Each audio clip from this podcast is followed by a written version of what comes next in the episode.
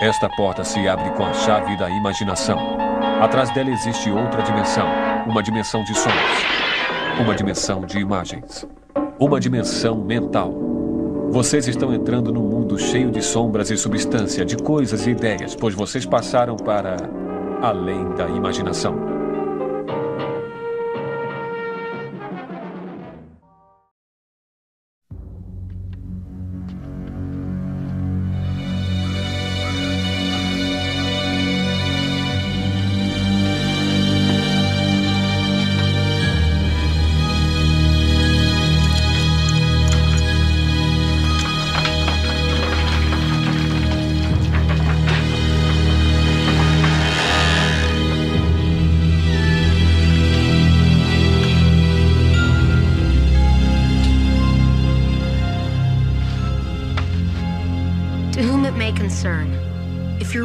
Document, it means I'm either dead or have disappeared under mysterious circumstances.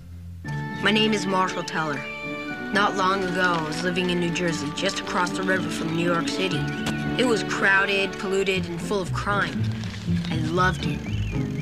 But my parents wanted a better life for my sister and me. So we moved to a place so wholesome, so squeaky clean you could only find it on T V. Unfortunately, nothing could be further from the truth. Sure, my new hometown looks normal enough, but look again.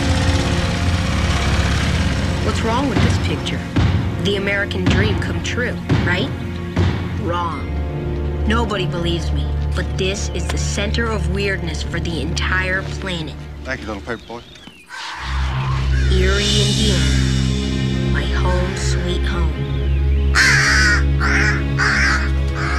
Still don't believe me? You will.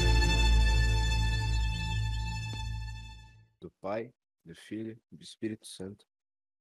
Bem-aventurado Santo Agostinho, lembrai-vos na vossa glória dos pobres pecadores, como vós outrora eles hoje trilham os caminhos do mal, arrastados pela ignorância e pelas paixões.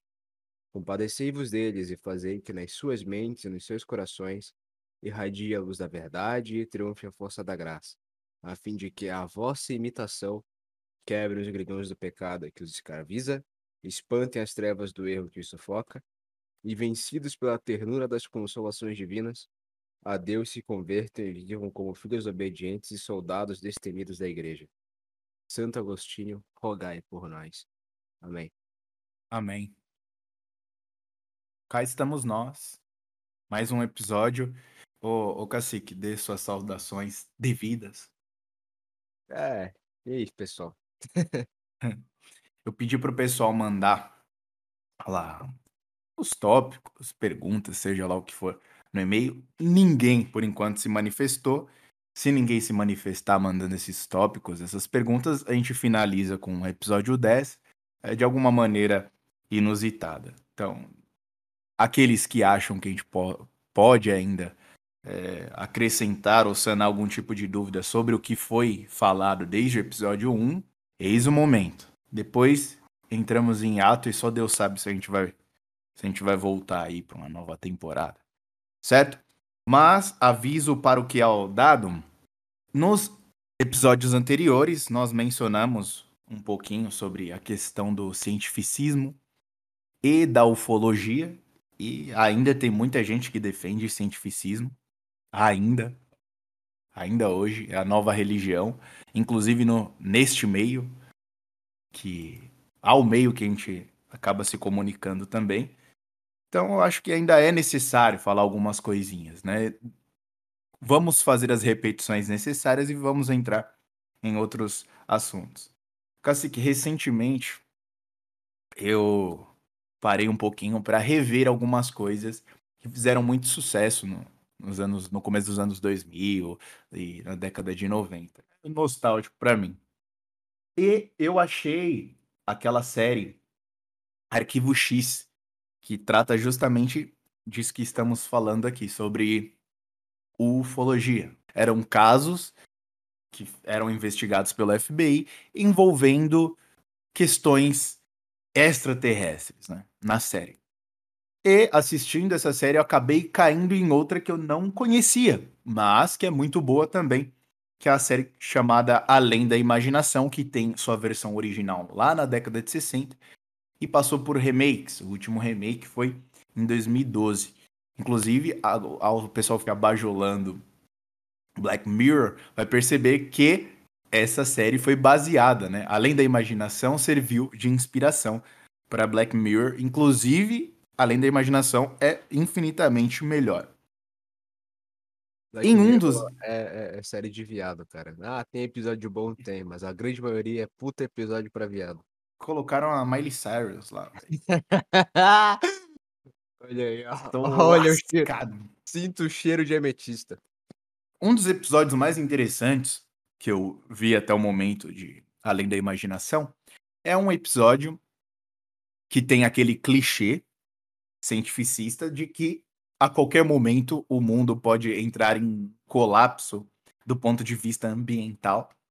E uh, este plano terrestre, a Terra, ela pode se tornar inabitável por nossa causa, obviamente, né? E existem tripulações que precisam ir a Marte para povoar, povoar outro planeta. Então trata-se de um episódio de viagem interplanetária.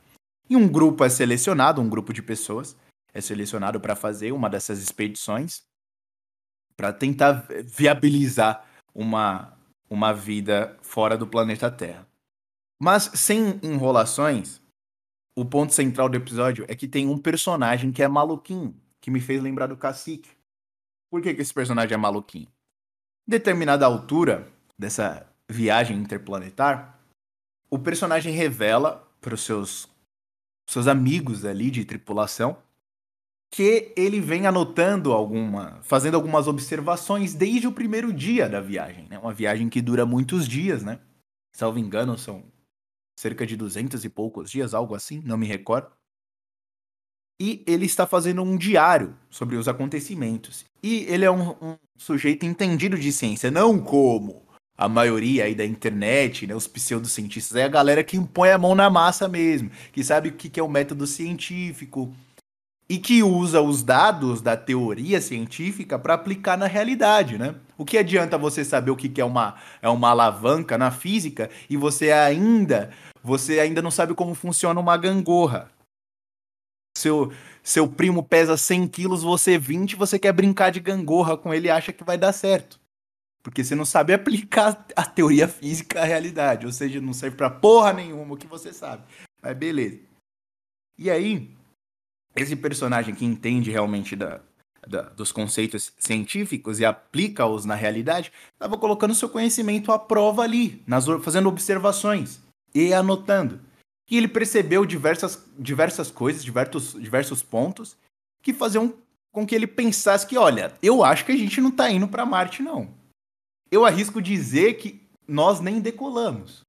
Que, o que todos, tudo isso que tá acontecendo aqui, essa Via Láctea que, que estamos vendo, né, o Sol que estamos vendo ali, eu acho que isso é um holograma. Literalmente a gente, literalmente a gente. E, obviamente, que ninguém acredita no cara. Porque ele fala como um lunático. E, literalmente, o cara também tá... Pô, você tá tentando ajudar seus amigos ali. Falar assim, meu, estamos sendo enganados, estamos sendo observados. Provavelmente nós fazemos parte de uma espécie de estudo. Estão querendo sacanear a gente. A gente largou nossa família. A gente abdicou de casamento pra estar aqui. E eu acho que nós fomos enganados. Agiram de má fé com a gente. Estão manipulando a gente. Isso é demoníaco. E ninguém acredita no cara. E ele fica indignado por não acreditarem. E essa indignação serve como combustível para as pessoas falarem, tá vendo? Ele é louco mesmo. Não devemos acreditar nele. O resumo da ópera, esse cara fala, eu vou provar que eu estou certo. Eu vou abrir aquela comporta ali e eu vou dar de cara com, esses, com esse pessoal. E quando ele abre essa porta, uma espécie de luz. Neste momento, é um ponto importante, eles estão num momento ali de... que é o complicado, porque parece que a nave está se aproximando demais do Sol e eles precisam de todos os tripulantes ali ajudando, cada um fazendo um comando diferente na nave para ela não colidir com o Sol. E esse cara solta essa aí no meio do caminho. Fala, meu, isso não, a gente não tá quase colidindo com o Sol, não. Isso é um, eles estão brincando com a gente. Isso não vai acontecer. E eu vou provar para vocês. Ninguém acredita? Eu vou abrir essa porta e eu vou encontrá-los. Ele se afasta da tripulação, entra nessa, nessa porta, abre a comporta e entra neste, neste outro ambiente e aparece um clarão para nós que estamos assistindo. E fica aquilo implícito. O que, que será que aconteceu? Parece que esse cara foi incinerado pelo sol. E a tripulação segue a sua viagem, né? A nave se estabiliza, tal, eles conseguem se afastar da rota do sol. E depois de alguns dias, passam-se várias cenas, depois de alguns dias eles chegam é, ao destino, eles conseguem pousar tranquilamente, chegam ao destino, e eles ficam naquela. E agora? Será que ele estava certo ou não? Quando abrirmos essa... essa escotilha, não sei qual nome que eles dão lá, a mesma coisa, parecido com aquela, aquela porta de, de entrada do submarino. Eles abrem e, voilá, estão num lugar que, eu até comentei com a pessoa que eu assisti ao, ao filme, que eu falei, olha, isso daí pode ser um holograma ou pode ser muito bem, já que eles, tão, eles vivem num cenário de um... de, de o planeta Terra meio apocalíptico, digamos assim, isso pode ser muito bem uma região onde já foi devastada por é, questões climáticas, e eles não sabem. Nunca foram ali, então eles estão pisando ali e não sabem se aquilo dali é ou não, porque pa- não é uma coisa muito distante do, do planeta Terra, assim. Mas eles ficam comemorando, nossa, tá vendo? O fulano de tal morreu por nada. E aí vem o plot twist, né, da história. O personagem que, em teoria, foi incinerado pelo sol, ele levanta em meio a uma espécie de gosma, algo do gênero, assim, e ele consegue ver, assim, em várias telas, em, em umas projeções, uns hologramas projetados na frente dele, assim, de várias tripulações diferentes, né, com números. Ou seja, essas tripulações não passavam de cobaias. Cobaia zero zero vinte e nove, não sei o quê, no voo pra, do pseudo voo para Marte, falhou ou conseguiram pousar com sucesso. Apesar dos tripulantes terem entrado em diversas divergências, eles conseguiram fazer com que a nave pousasse no destino. E aí eles usam esse cidadão que foi que, num primeiro momento, nos é apresentado como um teórico da conspiração lunático, como ele... Obviamente que essas pessoas que estavam observando no episódio dá a entender que não são pessoas, dá a entender que são seres extraterrestres que estão observando os seres humanos e questionando, tentando ver se vale a pena ajudá-los a salvar o planeta Terra. E esse cidadão, que era visto como o teórico da conspiração, serve como combustível para eles, para eles mudarem de opinião. Você fala, olha, todos, todas, a maioria da população, da, da tripulação, a maioria da tripulação não percebeu que estava sendo observada. Mas essa, esse, esse, esse ser aqui, essa espécie, esse integrante da espécie humana, esse exemplar da espécie humana, ele, percebe, ele é mais inteligente. Ele percebeu que ele estava sendo observado, ele usou todo o conhecimento teórico que ele tinha para elaborar uma teoria plausível. Ele tinha provas de que o que ele estava falando é, era verdade, mas ninguém queria, quis acreditar nele. E aí entra, Cacique, naquilo que nós estávamos conversando nos bastidores, né?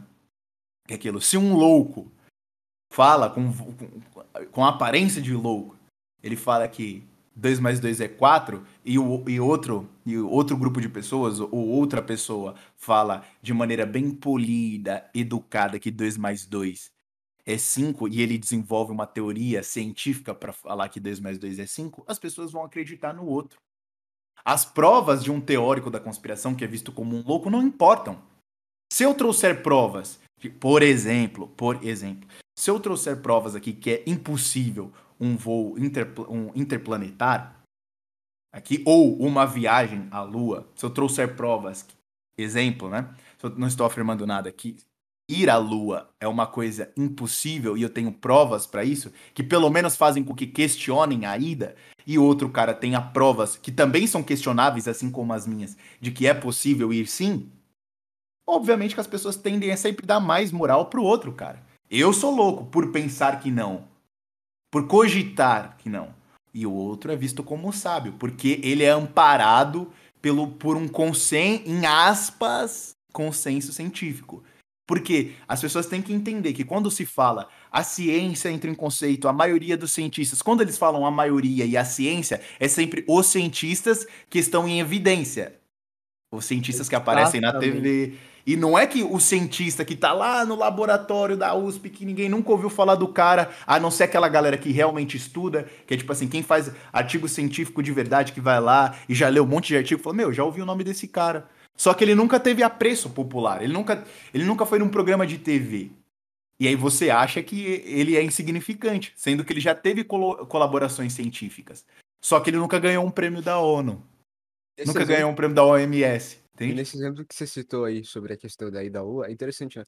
Porque não só prefere-se a, a, a versão de que o homem realmente foi, como também é amparado por todo um ambiente cultural que diz que foi, entendeu? E aí imagina só o tanto que isso iria mudar se essa ida não tivesse acontecido, não fosse ocorrida. Tipo, todo o meio de ficção científica é ruim. A imagem do nerdola ia ser destruída, porque muito daquilo que é consumido hoje teve como, como ponto de partida a questão da ida à Lua. Porque a ida à Lua foi o botar um, trazer para a realidade um pouquinho daquilo que a gente lia em ficção científica. Sim. Um, um, um ouvinte, não sei se você viu, Cassi, que ele comentou assim, pô, sei que é besteira, mas vocês perceberam que é, esses filmes de ficção científica, todas essas coisas, fizeram, nos últimos tempos fizeram com que mais pessoas andassem com a camisa com o logotipo da NASA. E aí você percebe, cara, você passar um discurso, isso é útil para eles de tantas maneiras, é, é uma coisa quase que inimaginável. Porque se você, olha, tem uma galera falando de terra plana aí. Se eu colocar mais camisetas para vender da, da NASA, a pessoa não gosta de ciência valendo mesmo. Ela não gosta de estudar ciência, ela gosta da ideia abstrata de ciência, de parecer ser legal, porque pa- quando você finge que gosta de ciência em algum grau, ou até você gosta mesmo, em, mesmo que seja em um grau mais baixo, é legal, as pessoas acham que você é mais inteligente. Então, as pessoas gostam de usar a camiseta da NASA, às vezes nem por gostar da ciência em si, mas pra, é uma maneira de você atacar implicitamente quem não, quem, quem não acredita na NASA. Que o cara vai ver você com a camiseta da NASA assim e vai ficar, eles acham, né, que você vai ficar se sentindo ofendido. É, e eu lembro de quando eu, eu vi pela primeira vez a, a galera usando camiseta da, da NASA e era tudo em sessão de pijama pra mulher, cara. Sempre começa com mulher. É, é simples. Se ela usa uma camisa da, da, uma camiseta da NASA, fuja. Nem olha, ouvinte, e nem aí, olha. Vai e aí, Cacique, é uma coisa que a gente esqueceu de, de mencionar lá, tanto na nossa participação no, no canal de Saquarema, como até aqui nos, nos vídeos do, do Nova Vertente, que é, ah, essas coisas visuais eh, do nosso dia a dia também servem como uma espécie de reprogramação mental. De tanto Sim. você ver o logotipo da NASA por aí, vai ser difícil. In, in, inconscientemente isso te afeta. Vai ser difícil você, é, você discordar em algum grau. E aí entra aquela coisa que eu já comentei várias e várias vezes, que assim, são dogmas que estão acima da religião para a maioria das pessoas.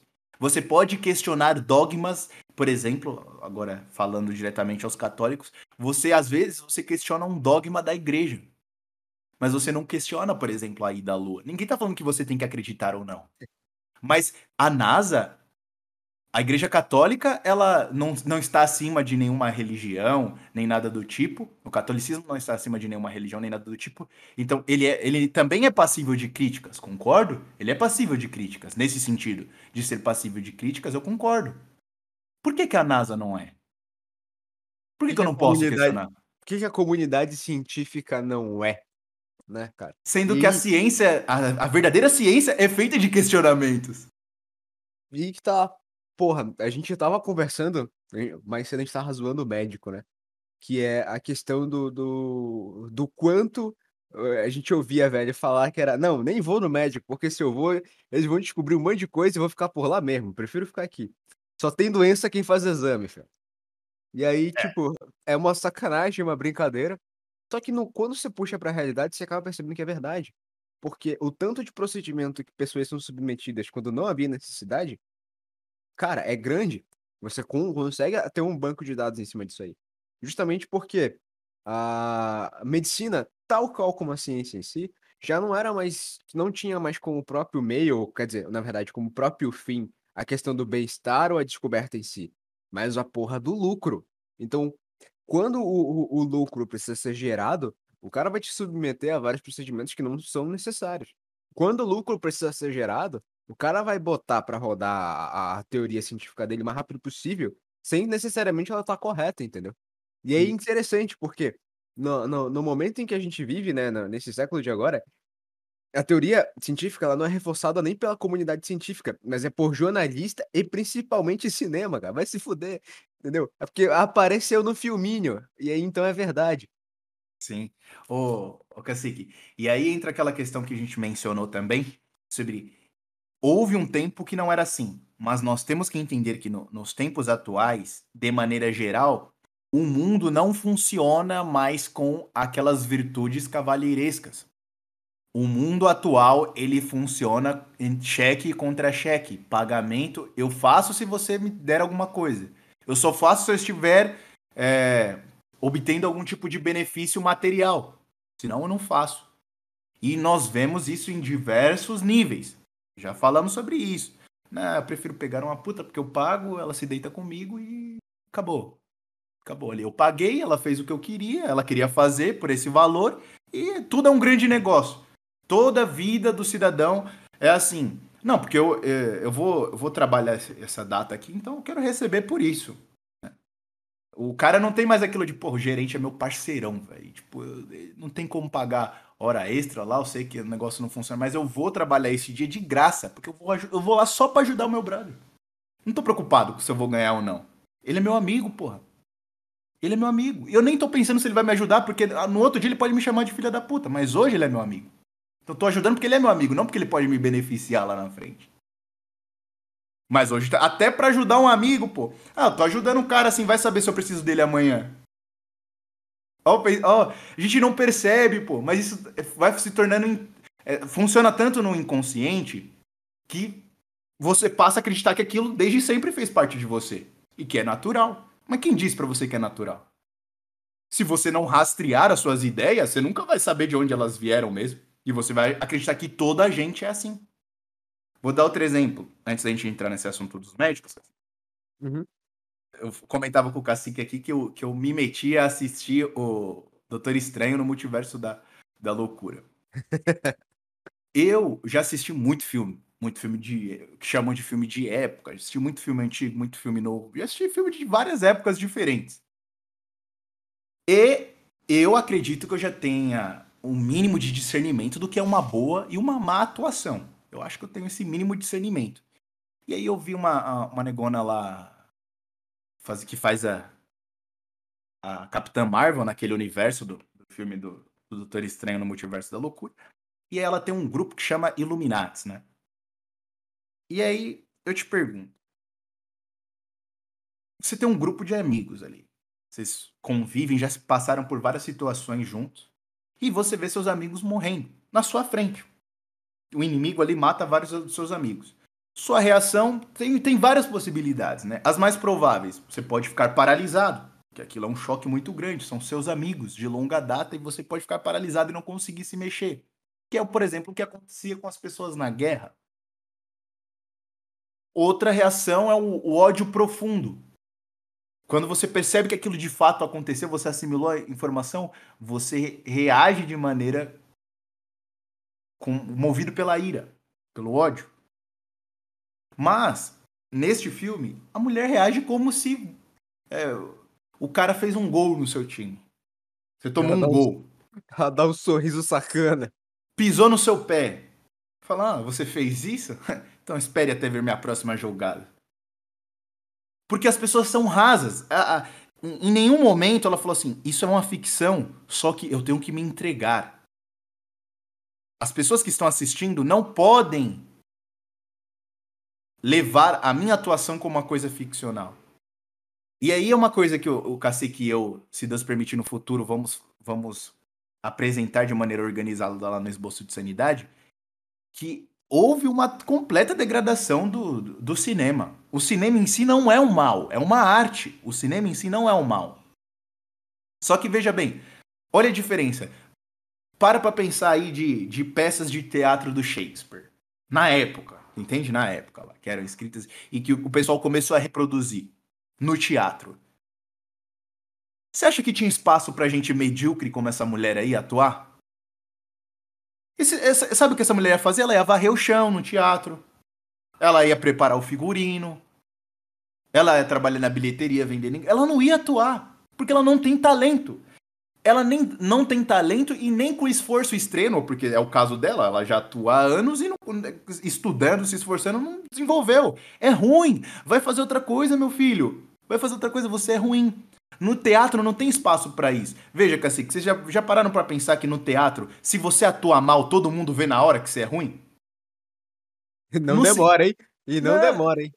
E no cinema, cara, assim, no teatro você ensaia, ensaia, ensaia, fica bom e apresenta pras pessoas. No cinema, você grava, regrava, regrava, regrava, regrava. O cara grava cem vezes a mesma cena. E o filho da puta consegue não fazer uma ficar boa de cem vezes. Como esse cara consegue... É... Aí o pessoal ganha prêmio, prêmio Nobel e todo mundo é, é, ganha Oscar e tal. E o pessoal fica vislumbrado. Nossa, como ele atua bem. É lógico. Refez a mesma cena cem vezes. Se ficasse ruim, tinha que apanhar, porra. O cara regravou cem vezes. As pessoas não param pra pensar como isso é grave. Se você chutar...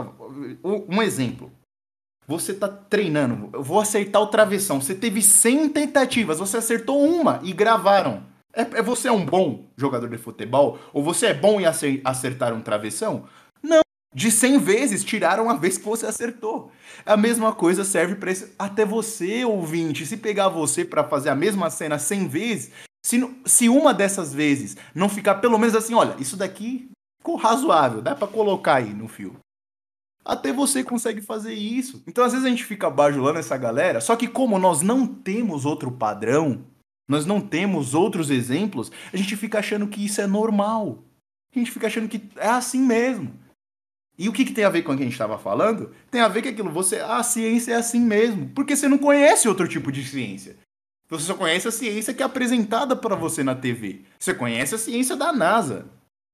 Que apresentam também, que você nem sabe se aquela é a ciência da NASA mesmo. Você não sabe o que os caras fazem lá. Você não sabe o que acontece é, dentro dos, bastido- dos bastidores da, da, da C I A. Você não sabe o que acontece nos bastidores do F B I. Você sabe o que passam nas séries e o que passa na T V. Mas o que a gente tem que entender é aquilo. Existe uma apresentação, um teatro, e existe o que de fato acontece. A diferença entre os dois é difícil, porque você só conhece um. Você, primeiro, você nem acredita que o outro existe. Você não sabe da existência do outro. Aí você sempre vai cair nesse bait aí. Mas não vamos nos prolongar nisso. Voltando à questão da medicina lá, Cacique. Continue seu, o seu raciocínio lá sobre agora a medicina ser feita... Porque eu mencionei a questão lá do...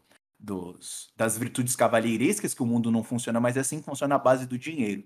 E aí que tá, a medicina também foi contaminada por isso, certo?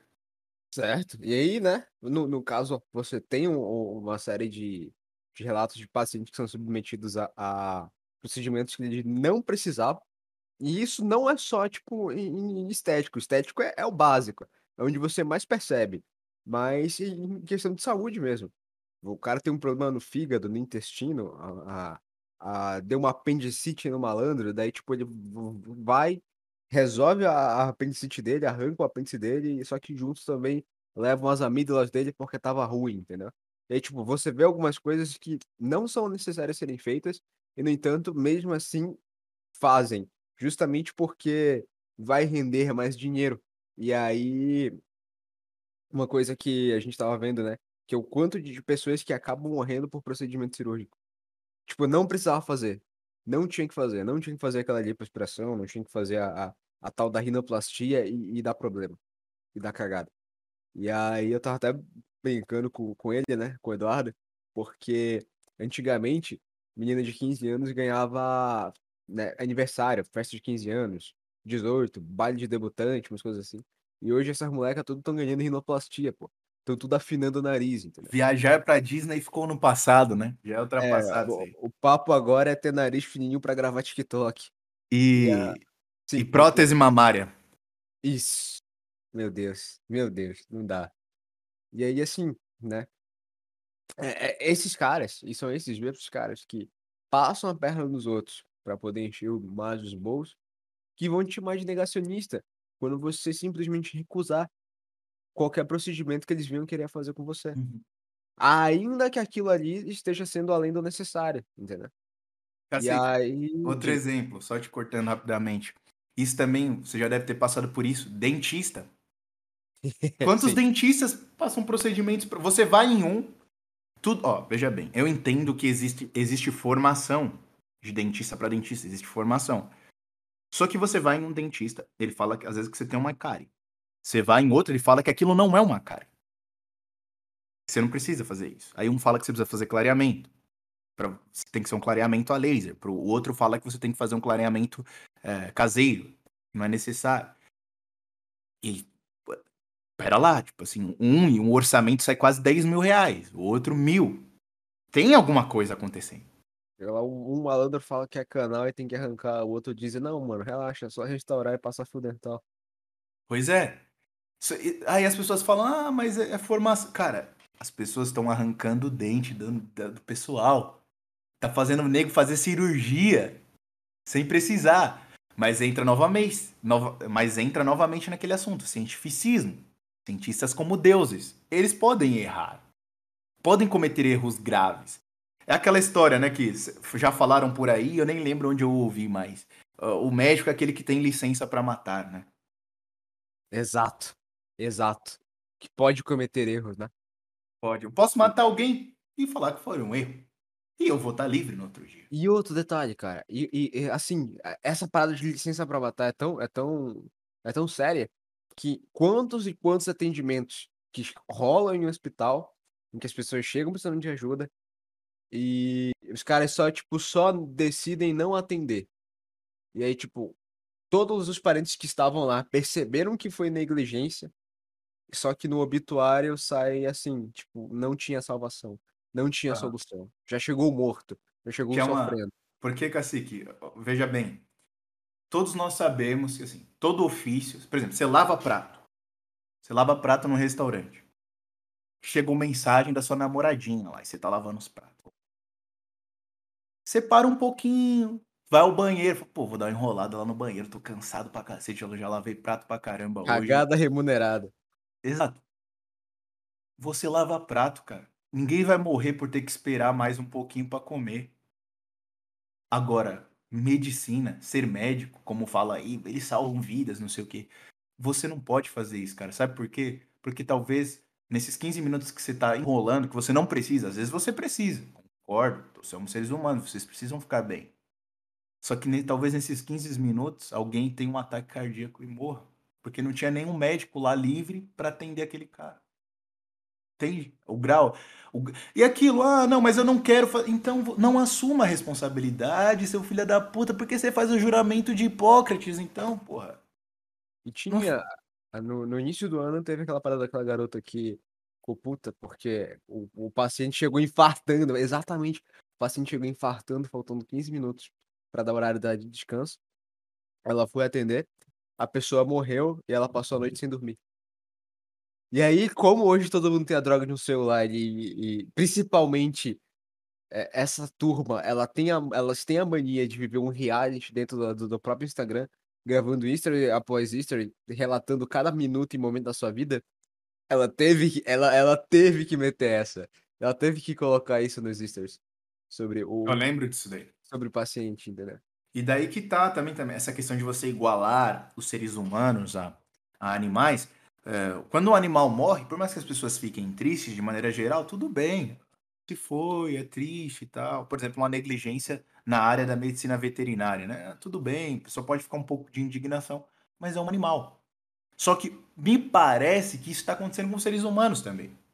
Como a maioria é desapegada de uma religião e acredita que tudo termina aqui, ou que existe um processo infernal de reencarnação no infinito, é... Não, o cidadão morreu. Não, mas acontece. É como se eu tivesse matado uma formiga. Acontece. Pessoas morrem.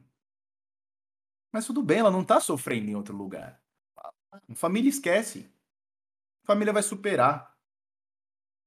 elas parece que colocam no mesmo, no mesmo patamar uma morte de causa natural, né? O cidadão, infelizmente, é, ou, se matou. É, é como se a culpa, de alguma forma, fosse do cara.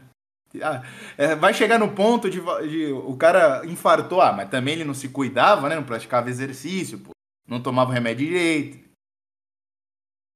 Ele não tinha que estar lá. Não, se, entra naquele looping assim... que também é demoníaco, a gente já explicou isso, né? Esse processo de auto-engano. Ah, mas se ele tivesse se cuidado, ele não teria infartado e aí também nem teria sido necessária a minha presença aqui. Ele nem precisaria de mim. Ou seja, ele poderia ter evitado. Você não tem culpa, você poderia ter evitado também, mas você não tem culpa. Ele sim. Então, no final das contas, aqui, o processo de... de de egoísmo. Inclusive aqui no Brasil tem, não sei se o Hernani já chegou a falar sobre isso, ou o Caverna lá, sobre o caso do, do Paulo Pavesi, né? É isso que eu ia falar agora.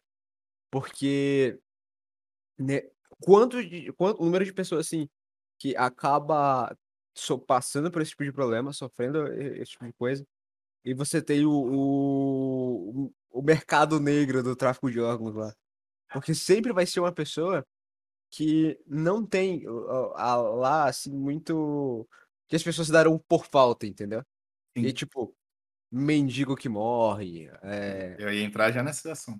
Exatamente. Quantas mendigo... pessoas... Puxa aí, Cacique, se você tiver com, com a alma do Google aberta aí, ou, ou abre aí.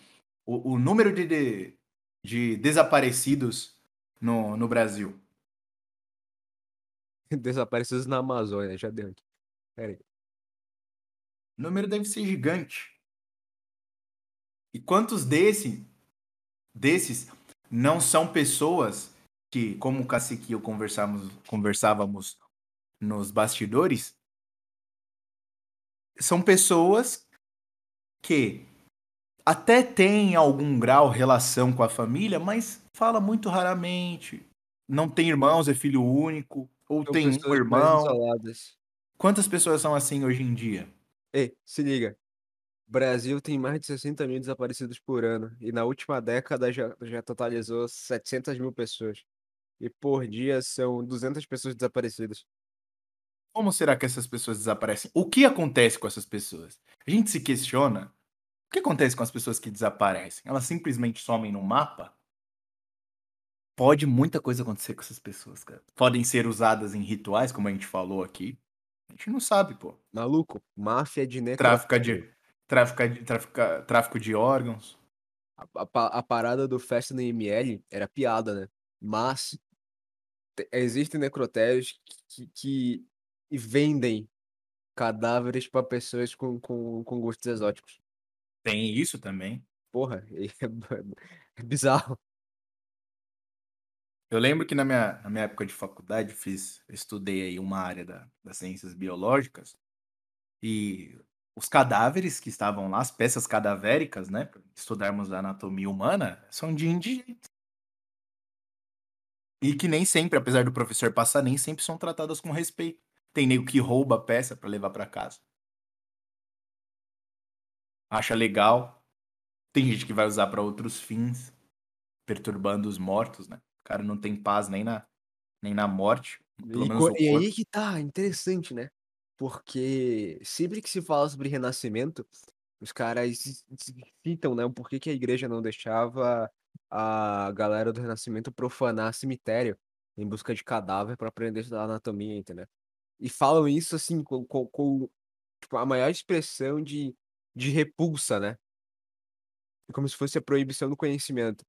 Só que tem uma diferença muito grande entre Leonardo da Vinci aprendendo anatomia e esse filho da puta aí que tá, le- que tá levando um pedaço de gente pra casa, entendeu?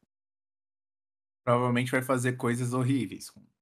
Vai brincar, vai jogar, segura aí. Número... Exato, porque o número de pessoas aptas o suficiente pra levar o estudo da coisa a sério não era muito alto. Até hoje se... não é. Se qualquer um fizer, você vai ter espaço pra louquinho, né? Pra gente quebrar da cabeça. A gente vai tentar comer. Porque já viu em alguma série.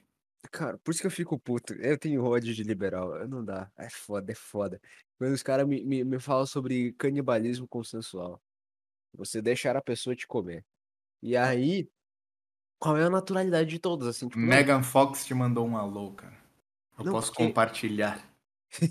Não, porque... Não, é... é, é... Tá, é uma neura muito interessante e tá dentro das liberdades do indivíduo. Essa porra é satanismo, entendeu?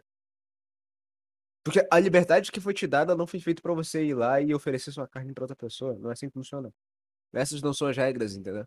E aí, no mesmo país onde, é, é, onde a possibilidade do canibalismo consensual existe, é o mesmo país que já legalizou a relação com o animal, entendeu? E aí eu lembro da, da, das bruxinhas da floresta que, que abre perna pra cachorro, mano. Não dá. Cara, e essa questão do...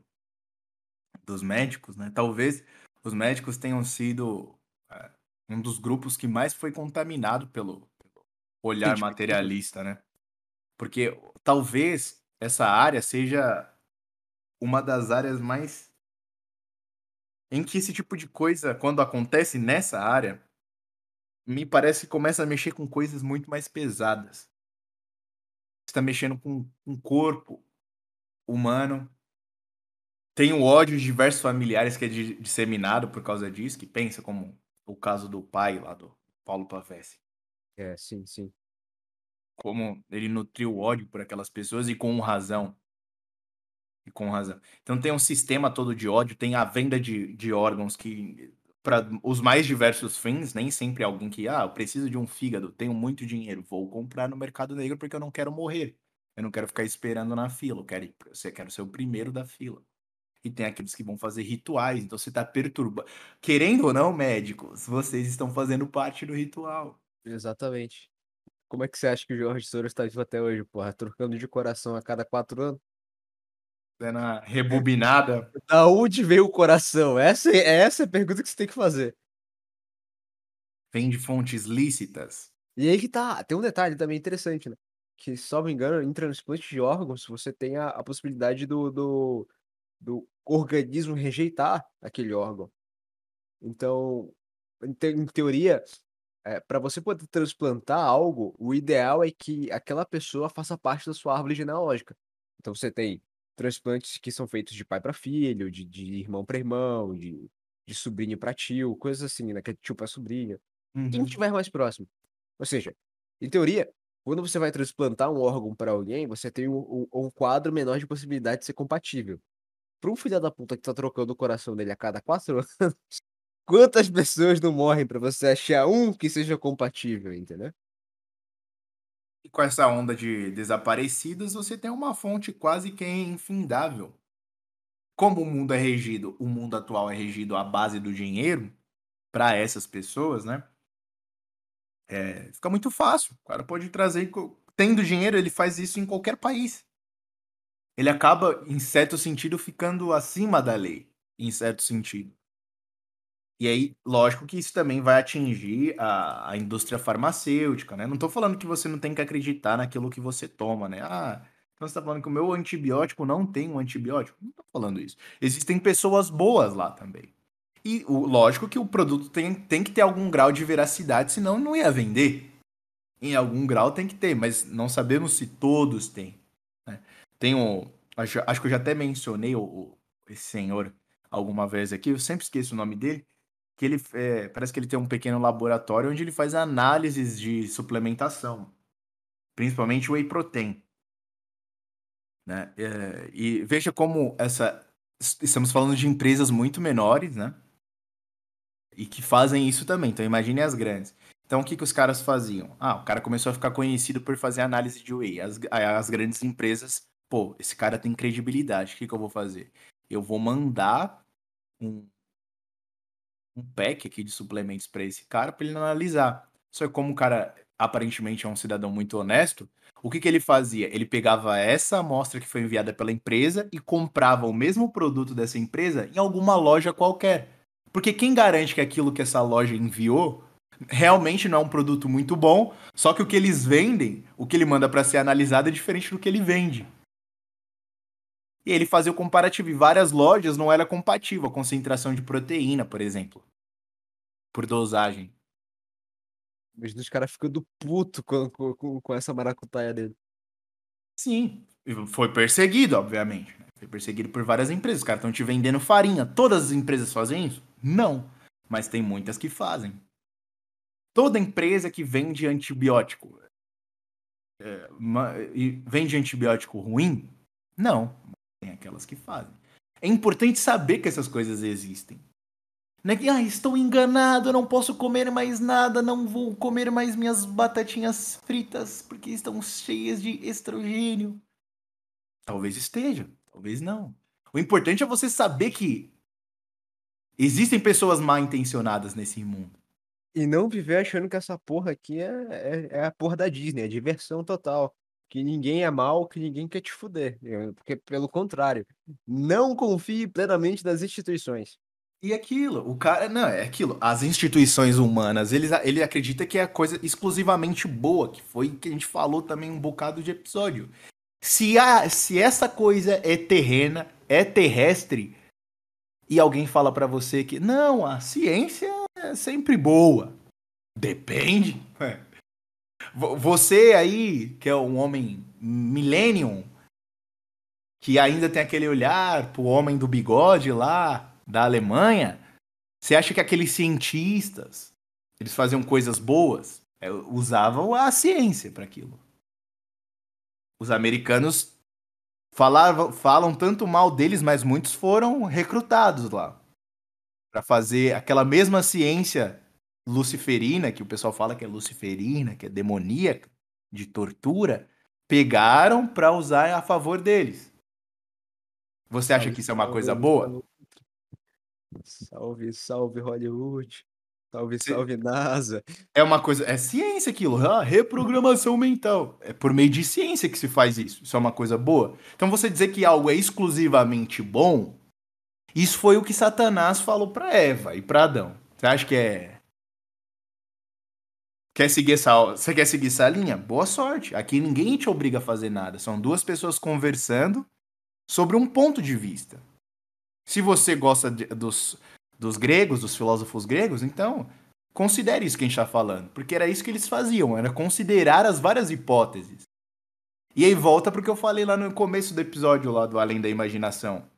O cara considerou as hipóteses. Olha, não sei, mas eu vou considerar aqui que a gente pode estar... Tá, que isso daqui pode não ser real. Eu vou considerar isso daqui, mas é uma consideração. Se eu perceber que eu estou errado, eu vou abandonar essa hipótese. Caso vocês não saibam, isso é ciência. Considerar hipóteses. Um ponto que eu queria te perguntar, porque a, a, a, usando o exemplo do cara da, da imaginação, é complicado, porque a gente até brinca, né, que a maioria dos nossos autores acabam se tornando esquizofrênicos e malucos da cabeça. Só que, como é que você consegue analisar essas hipóteses e receber esse tipo de informação sem que necessariamente você venha de fato a ficar louco? Porque... quando você vê que boa parte da realidade ao seu redor tem alguém tentando manipular ela, não tô falando que ela é manipulada, mas existem poderes tentando controlar ela para que você a perceba de maneira diferente, e você tá enxergando aquilo ali, e você tá percebendo aquela, esses sinais de influência, quando você absorve tudo isso de uma vez, eu te pergunto, como não ficar birutinha? Primeira coisa que a gente tem que ter em mente é aquilo. A verdade. O que é mais importante na vida? A verdade. Para alguns, a verdade é Deus, Cristo, a verdade, o verbo encarnado. Para outros, a verdade materialista, mesmo que seja, mas é uma verdade ainda. Eu quero saber a verdade, não importa qual seja. Porque, por exemplo, o cara do filme lá, Pi, ele não é religioso, mas ele quer saber a verdade. Ele é agnóstico. E aí tá a questão. O cara, vamos supor, o cara meio tem uns, uns trejeitos de louco mesmo. Faz umas coisas meio biruta, tipo Unabomber. Meio, meio, meio birutinha.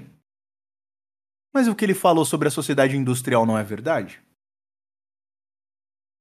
E daí que ele é louco? Ele não falou a verdade? Volta mais uma vez, o que que importa? Será que você realmente tem desejo à verdade mesmo? Ou você tá muito preocupado com quem que emite o discurso da verdade? Se o Satanás falar a verdade uma vez pra você, você vai abandonar a verdade? Se por acaso, por um instante, Satanás fala...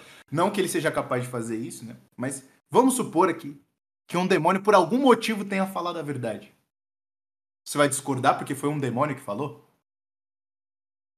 E aí você não estaria atentando contra Deus de qualquer forma?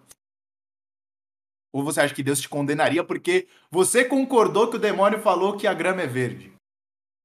Ah não, vou queimar no inferno, meu Deus, pecado imperdoável, concordei com o demônio que a grama é verde. Então tem, já tem que começar por aí essa questão. Não é porque o cidadão tem uns trejeitos de louco que o que ele fala tem que ser desconsiderado, porque nós estaríamos agindo como um inimigo. Que uma das estratégias do inimigo é fazer com que as pessoas que falam verdade sejam vistas como lunáticas, atrasadas, retrógradas, malucas. Você é louco, cara, de tentar aplicar... Ô, velho, você quer deixar sua namoradinha em casa? E quer... Você é louco, velho. Você vive, num... vive em outro mundo. Esse mundo aí já foi. E você é preconceituoso. Não é isso que falam pra todo mundo hoje em dia? Como então, assim? Você quer casar virgem? E outra coisa, Cacique. Uhum. A gente falava isso nos, bra... nos bastidores, não fugindo da resposta. Não, não quero fazer isso. Não fugindo da pergunta. Quantas pessoas hoje não têm problemas mentais e se medicam pra isso, mas aos olhos dos psiquiatras, elas não precisam é, se, serem internadas. Ué, eu sou chamado de louco porque eu considero algumas coisas assim. Eu não tomo nenhum remédio. E a menina ali, to- a menina que tá me chamando de louco toma remédio pra, pra controle mental.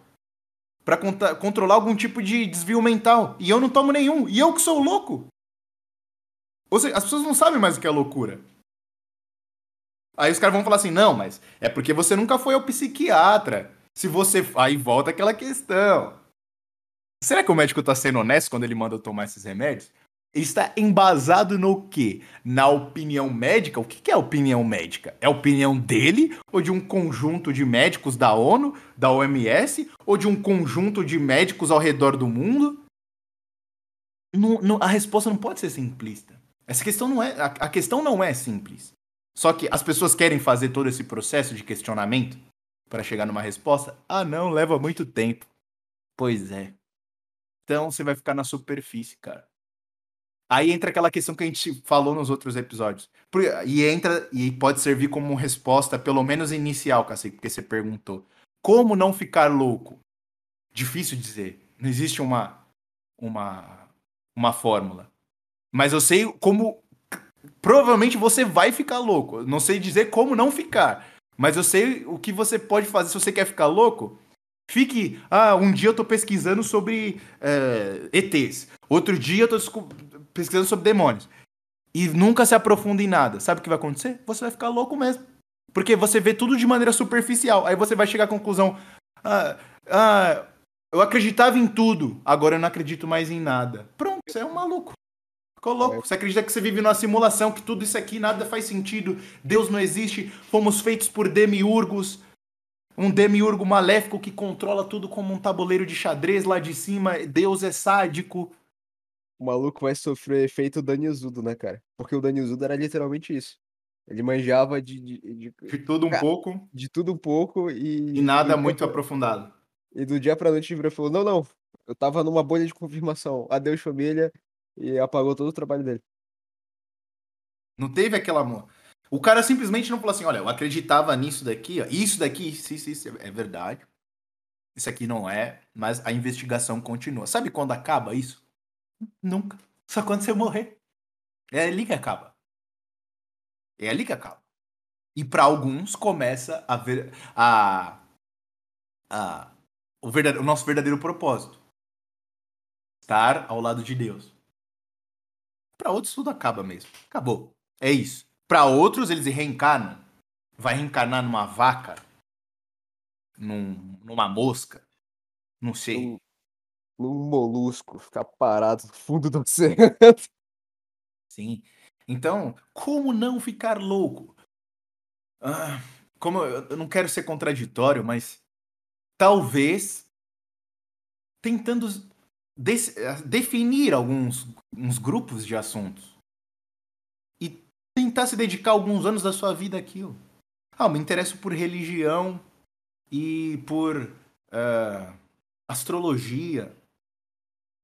Então você vai estudar, pô. Estuda os astros ali. E, Tem uma, uma válvula e, de escape. E religião. Dedica um tempo da sua vida àquilo.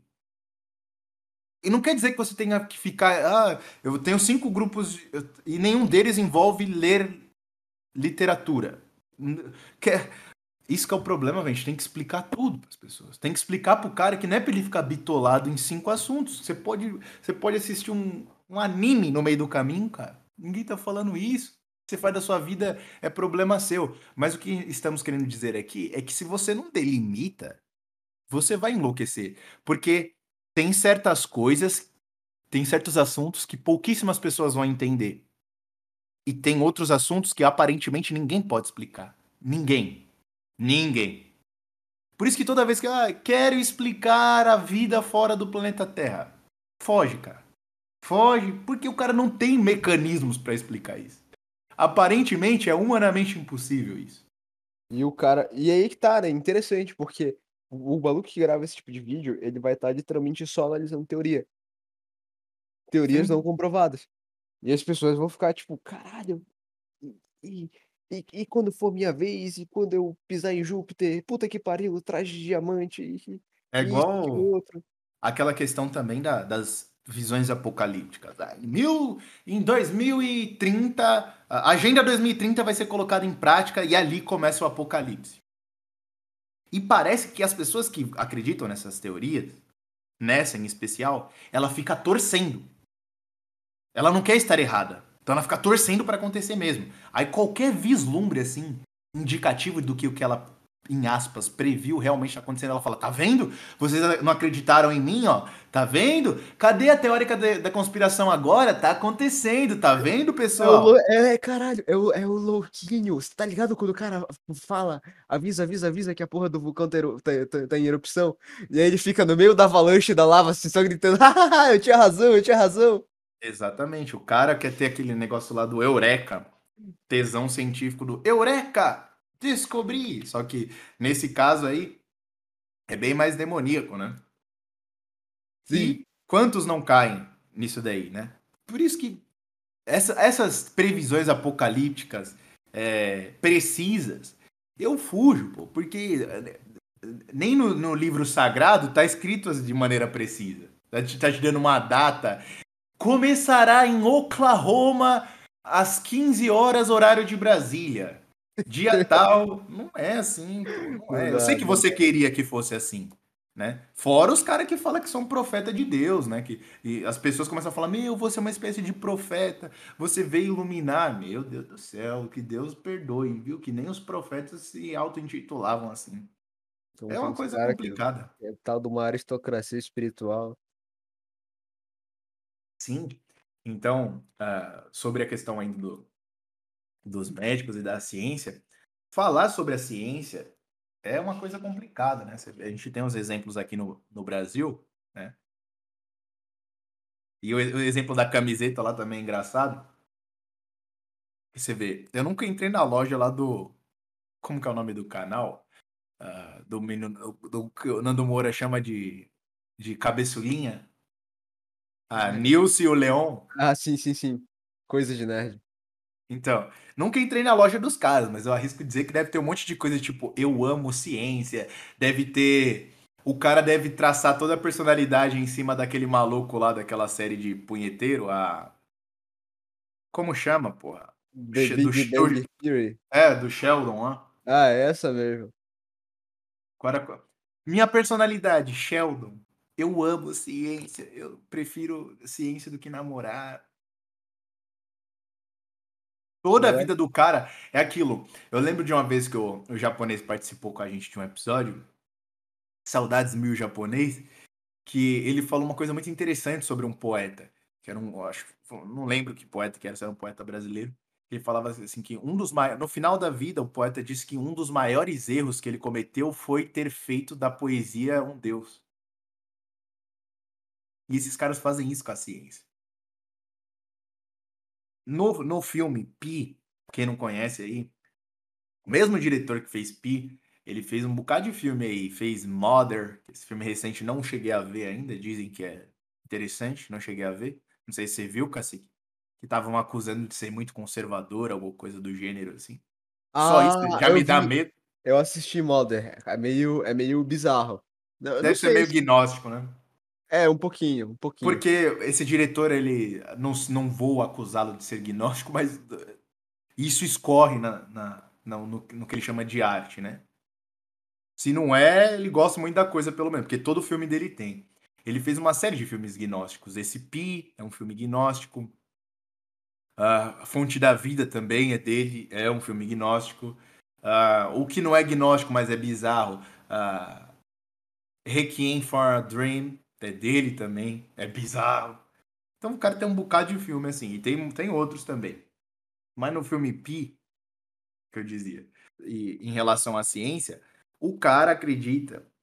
O protagonista acredita que todo mundo se explica a partir da matemática. Ele acredita que ele pode explicar qualquer coisa. Tudo, tudo na vida são padrões. Ele identificou alguns padrões. Por exemplo, os prédios têm padrão. São cálculos, né, realmente. Para conseguirmos construir e, não, e fazer com que aquilo não, não caia. Mas veja bem, um pedreiro não faz quase que cálculo algum. Pelo menos sem tabuda na cadeira para fazer uma planta, ele visualiza aquelas coisas na cabeça dele e ele consegue fazer. Tem padrões também naquilo. Beleza, concordo. Só que isso começa a afetar tanto na vida do cidadão que quando ele não achar um padrão... Ah, beleza, a vida é explicada a partir de padrões. E quando as pessoas não, não agirem dentro do padrão? Como você vai chamar essas pessoas? De burras? Ou ela está simplesmente sendo um ser humano normal? Caralho, é o que literalmente acontece com, com, com a gente, né, de certa maneira. Porque não, você age fora da agenda e você é estigmatizado por agir fora da agenda. Como um louco, uma anomalia. E, e aí é que tá, eu digo, por isso que eu digo pro ouvinte, tenha preocupação em não ser louco, mas ignore, ignore o fato de você parecer ou não louco. E uma das coisas, Cacique, que é interessante da loucura é aquilo. Vira e mexe, você pode se questionar se você é louco ou não. Isso é saudável, cara. Você questionar a sua sanidade. E eu acho que e, essa é uma das coisas que te impede de chegar lá, inclusive. Eu acho que essa é uma das coisas que impede de chegar na loucura. Falar assim, não, pera lá, será que eu não estou indo longe demais? Será que não é melhor dar um tempo nessas coisas? Ver umas coisas mais saudáveis? Lá na frente eu volto. Né? Mas voltando à história do... É, dos padrões da ciência lá. E isso acontece em, nas mais diversas manifestações humanas. A gente já usou esse exemplo aqui.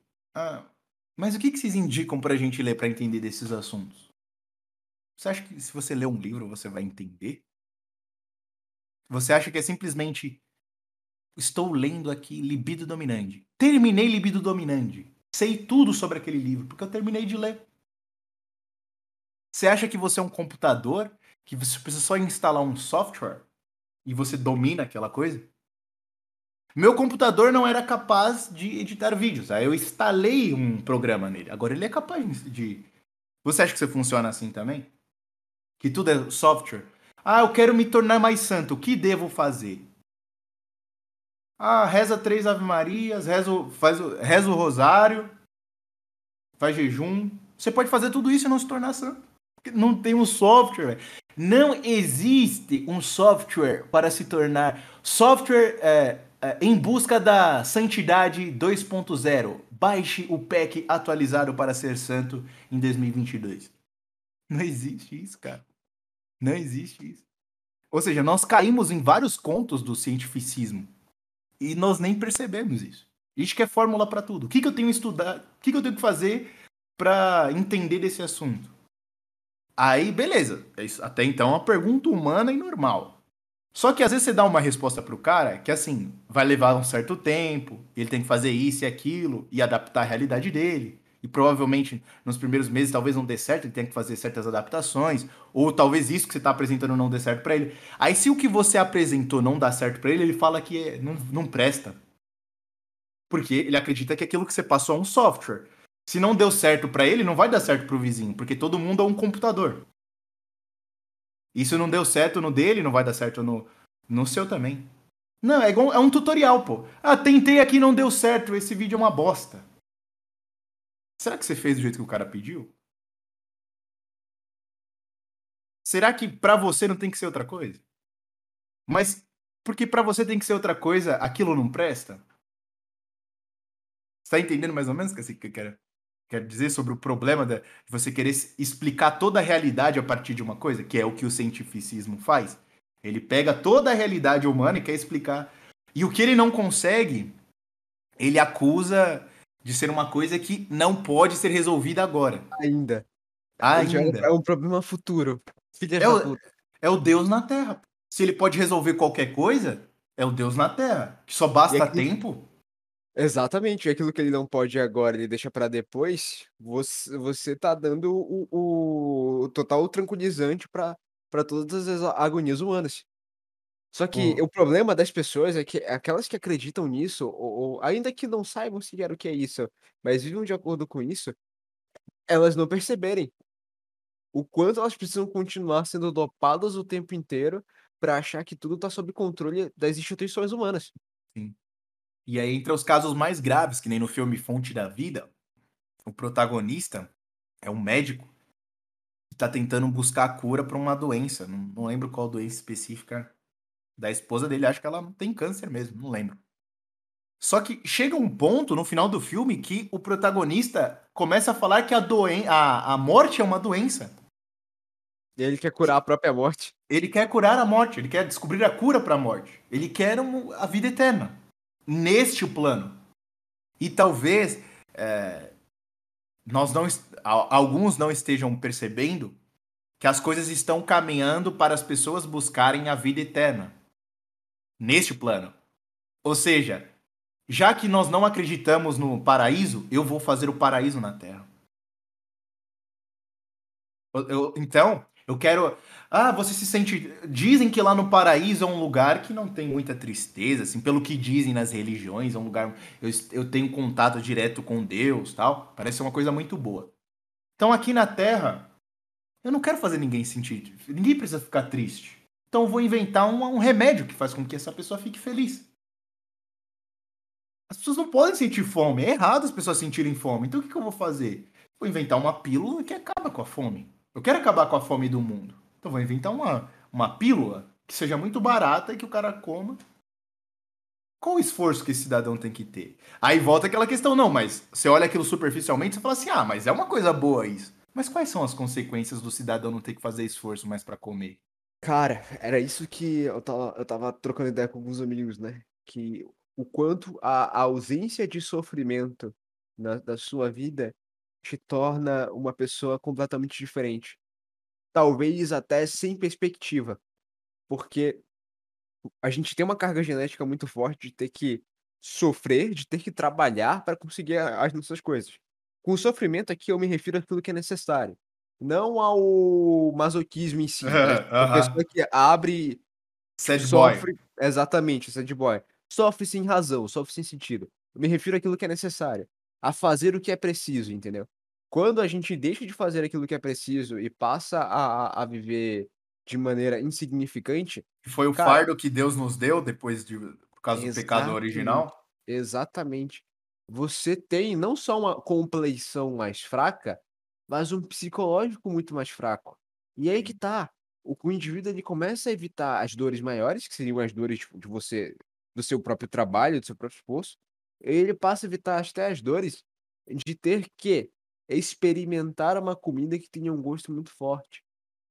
Indivíduos que são completamente viciados em açúcar e só conseguem consumir coisas com sabor doce, porque qualquer outra coisa que fuja desse paladar é extremamente amargo para ele.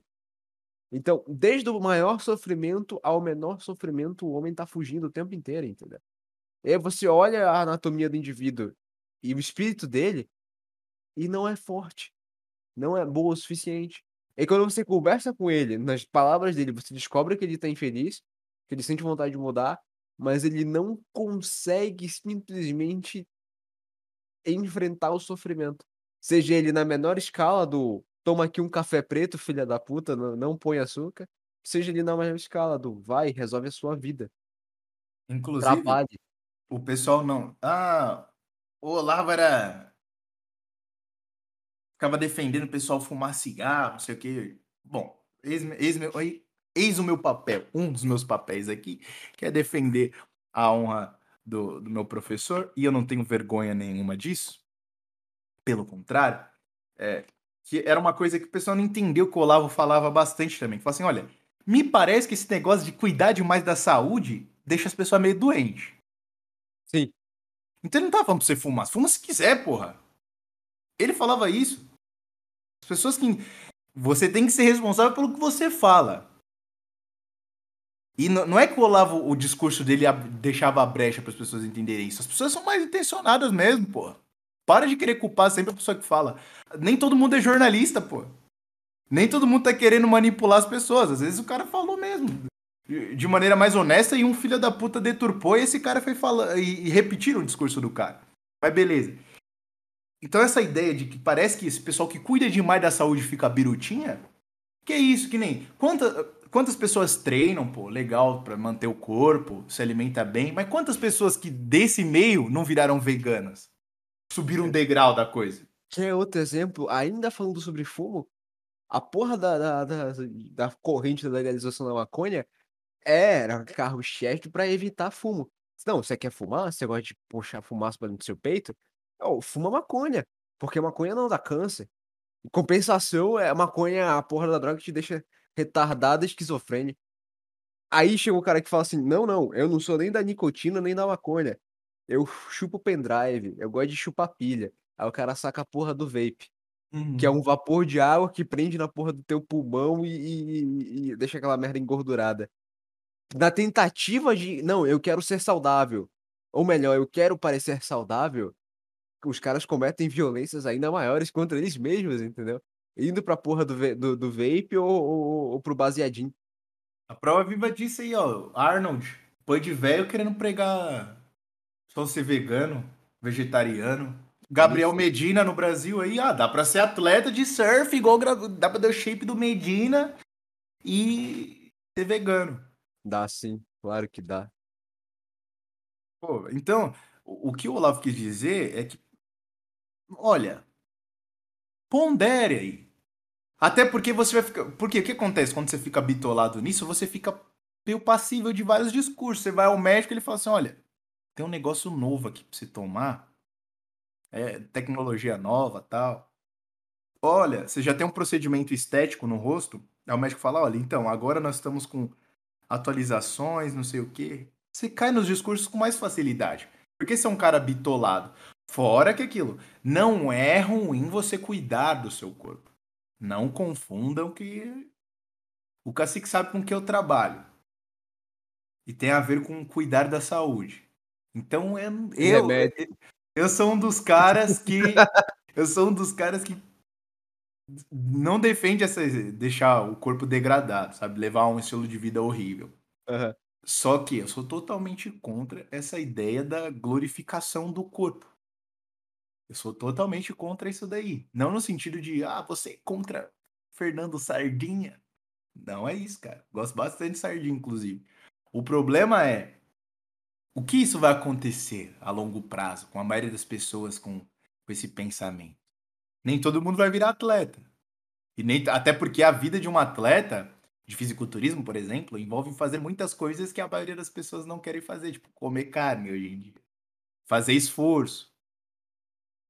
Fazer esforço. Muito esforço. Muito, muito esforço. Então, eu, eu, eu penso que, assim, a ideia, igual do, do protagonista do filme A Fonte da Vida, de prolongar a vida nesse plano terrestre, vai ser numa... O que eu não, não sou a favor da saúde apenas exterior.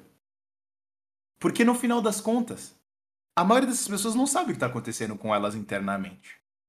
A menina tem, faz uma rinoplastia, como a gente falou aqui. Você toma umas paradinhas pra ficar com shape legal. A maioria não faz um acompanhamento. Você não sabe o que tá acontecendo internamente. Eu, eu entendo, conheço da coisa, eu sei que dá pra você controlar efeitos colaterais. Mas efeitos colaterais são controlados, não são sanados. E eu só tô usando o exemplo do, de esteroides anabolizantes, que, é, na verdade, é o menor dos problemas. Tá falando aqui de tudo isso que é ex- apenas externo. Essas meninas que fazem procedimentos estéticos, nós sabemos o, o o que tá acontecendo na cabeça dela, cada procedimento estético? Nem fudendo, nem fudendo. O que que, o que que muda numa pessoa quando ela enxerga o rosto dela de um jeito, ela passa por um procedimento, da noite pro dia o rosto dela muda? O que que isso muda na cabeça dela? Sacanharam o professor na época, na época que tava zoando Botox. Porque a porra do Botox congelava as expressões da, do rosto humano e as pessoas falavam coisas importantes e sérias. E como a, a, o músculo da, da, da pessoa tava todo preso, porque ela não queria parecer velha, porque ela não queria envelhecer, perdia-se a, a, a, a, a captação das expressões daquela pessoa. Então, tipo assim, ela falava um negócio sério, só que cada músculo do corpo, do, quer dizer, do corpo não, do rosto dela não mexia da maneira como deveria mexer, tu não, tu, tu não sabia exatamente da maneira do, do que ela tava falando. Ela parecia mais um robô, ela tava completamente inumana ali. O pessoal vive tomando... É aquilo, velho. Conversa com as, as, as mulheres aí, socialite aí.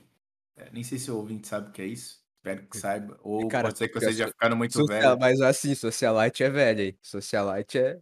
É old school, né, velho? É, é old school. E... e... você conversar aí com as mulheres de trinta pra cima, você vai ver que todas elas tomam colágeno. Suplementam colágeno. E aquela merda provavelmente nem tá, tanto, tá tendo tanto resultado assim. Mas o médico fala que tá tendo diferente. As pessoas ao redor dela não querem falar assim, olha, você tá ficando velha. Não tá funcionando, não. Quem fala isso hoje em dia? Ninguém tem coragem, pô, de falar essas coisas. Pouquíssimas pessoas têm coragem de falar a verdade. Ah, eu vou magoar a pessoa.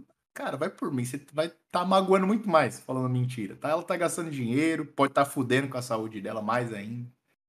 Então... me parece, quando... eu nem lembro onde eu ouvi isso, depois tem que ir atrás. Essa ideia de trazer o céu, essa ideia gnóstica, de trazer o céu para a Terra, tá contaminando até as pessoas que nem sabem o que é gnosticismo. A galera nem sabe o que é isso e tá caindo. Porque, assim, vida eterna não existe. Cara. Neste plano, não, pelo menos. Neste plano, não existe. Sou religioso, todo mundo sabe disso. Então, eu acredito na, num, na, numa alma eterna. Acredito em vida após a morte. Está no dogma, da, é um dogma da minha igreja. Mas tem pessoas que acreditam que, ah, com a... cara, vocês lembram? Desculpa cortar a linha de raciocínio, eu mesmo faço isso comigo mesmo. Me desculpe, eu sou louco. Mas lem, vocês lembram daquela aquela entrevista do Enéas no programa Roda Viva? Que os caras soltam uma pérola lá que é muito interessante. Você percebe que isso está no, na, na, no imaginário popular há muito tempo. Que ele faz chacota com o cara lá e fala assim, isso é um absurdo, você tá falando que dois homens podem reproduzir? Duas mulheres? Meu Deus! Cromocho, cromossomo X X e X Y é diferente. Mudar o código genético que eu saiba, mudar X X para X Y, isso eu desconheço. Aí o cara fala, desculpa, senhor Nés, mas... É, talvez com o avanço da tecnologia, as pessoas acreditam que a, que a ciência pode mudar os seres humanos. A esse ponto. Eles acreditam que eles podem fazer uma mulher, uma mulher, cromossomo X X, código genético, nasceu mulher, desde o momento da sua, da sua gestação, do início da concepção, foi definido pela união Do, do código genético do pai e da mãe, que, que seria uma mulher, e de fato foi uma mulher que foi gerada, que a ciência, mesmo depois de ter crescido e desenvolvido, a ciência pode mudar isso. Ou seja, estão falando que a ciência pode alcançar o poder de Deus. É exatamente isso que estão falando, com outras palavras, obviamente. E nem esse cara que falou isso percebe, provavelmente, isso. Quantas vezes eu vi isso, Cacique? Ah, não sei, no futuro... Vou dar um exemplo. É interessante, né? Como você consegue colocar uma blasfêmia grave que, que basicamente chega em, em, em altos níveis de satanismo usando simplesmente uma afirmação que visa defender algo muito mais baixo do que isso. Que nem tão grave quanto é esse ponto, que é a ideologia de gênero.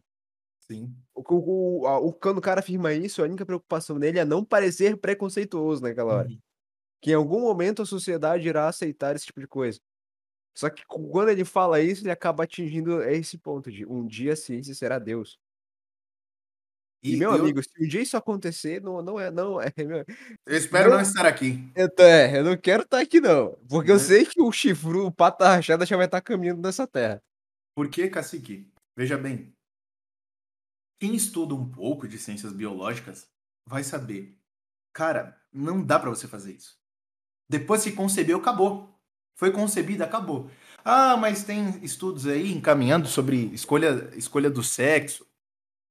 Não estudei isso, mas me parece mais plausível. Não estudei isso, mas me parece mais plausível porque você mexe com a coisa durante a, a concepção. Então não foi definido ainda. Depois que foi definido, não tem mais o que fazer. É aquela história. Por mais que você mude desde a mais tenra idade, o tratamento hormonal, nasceu homem.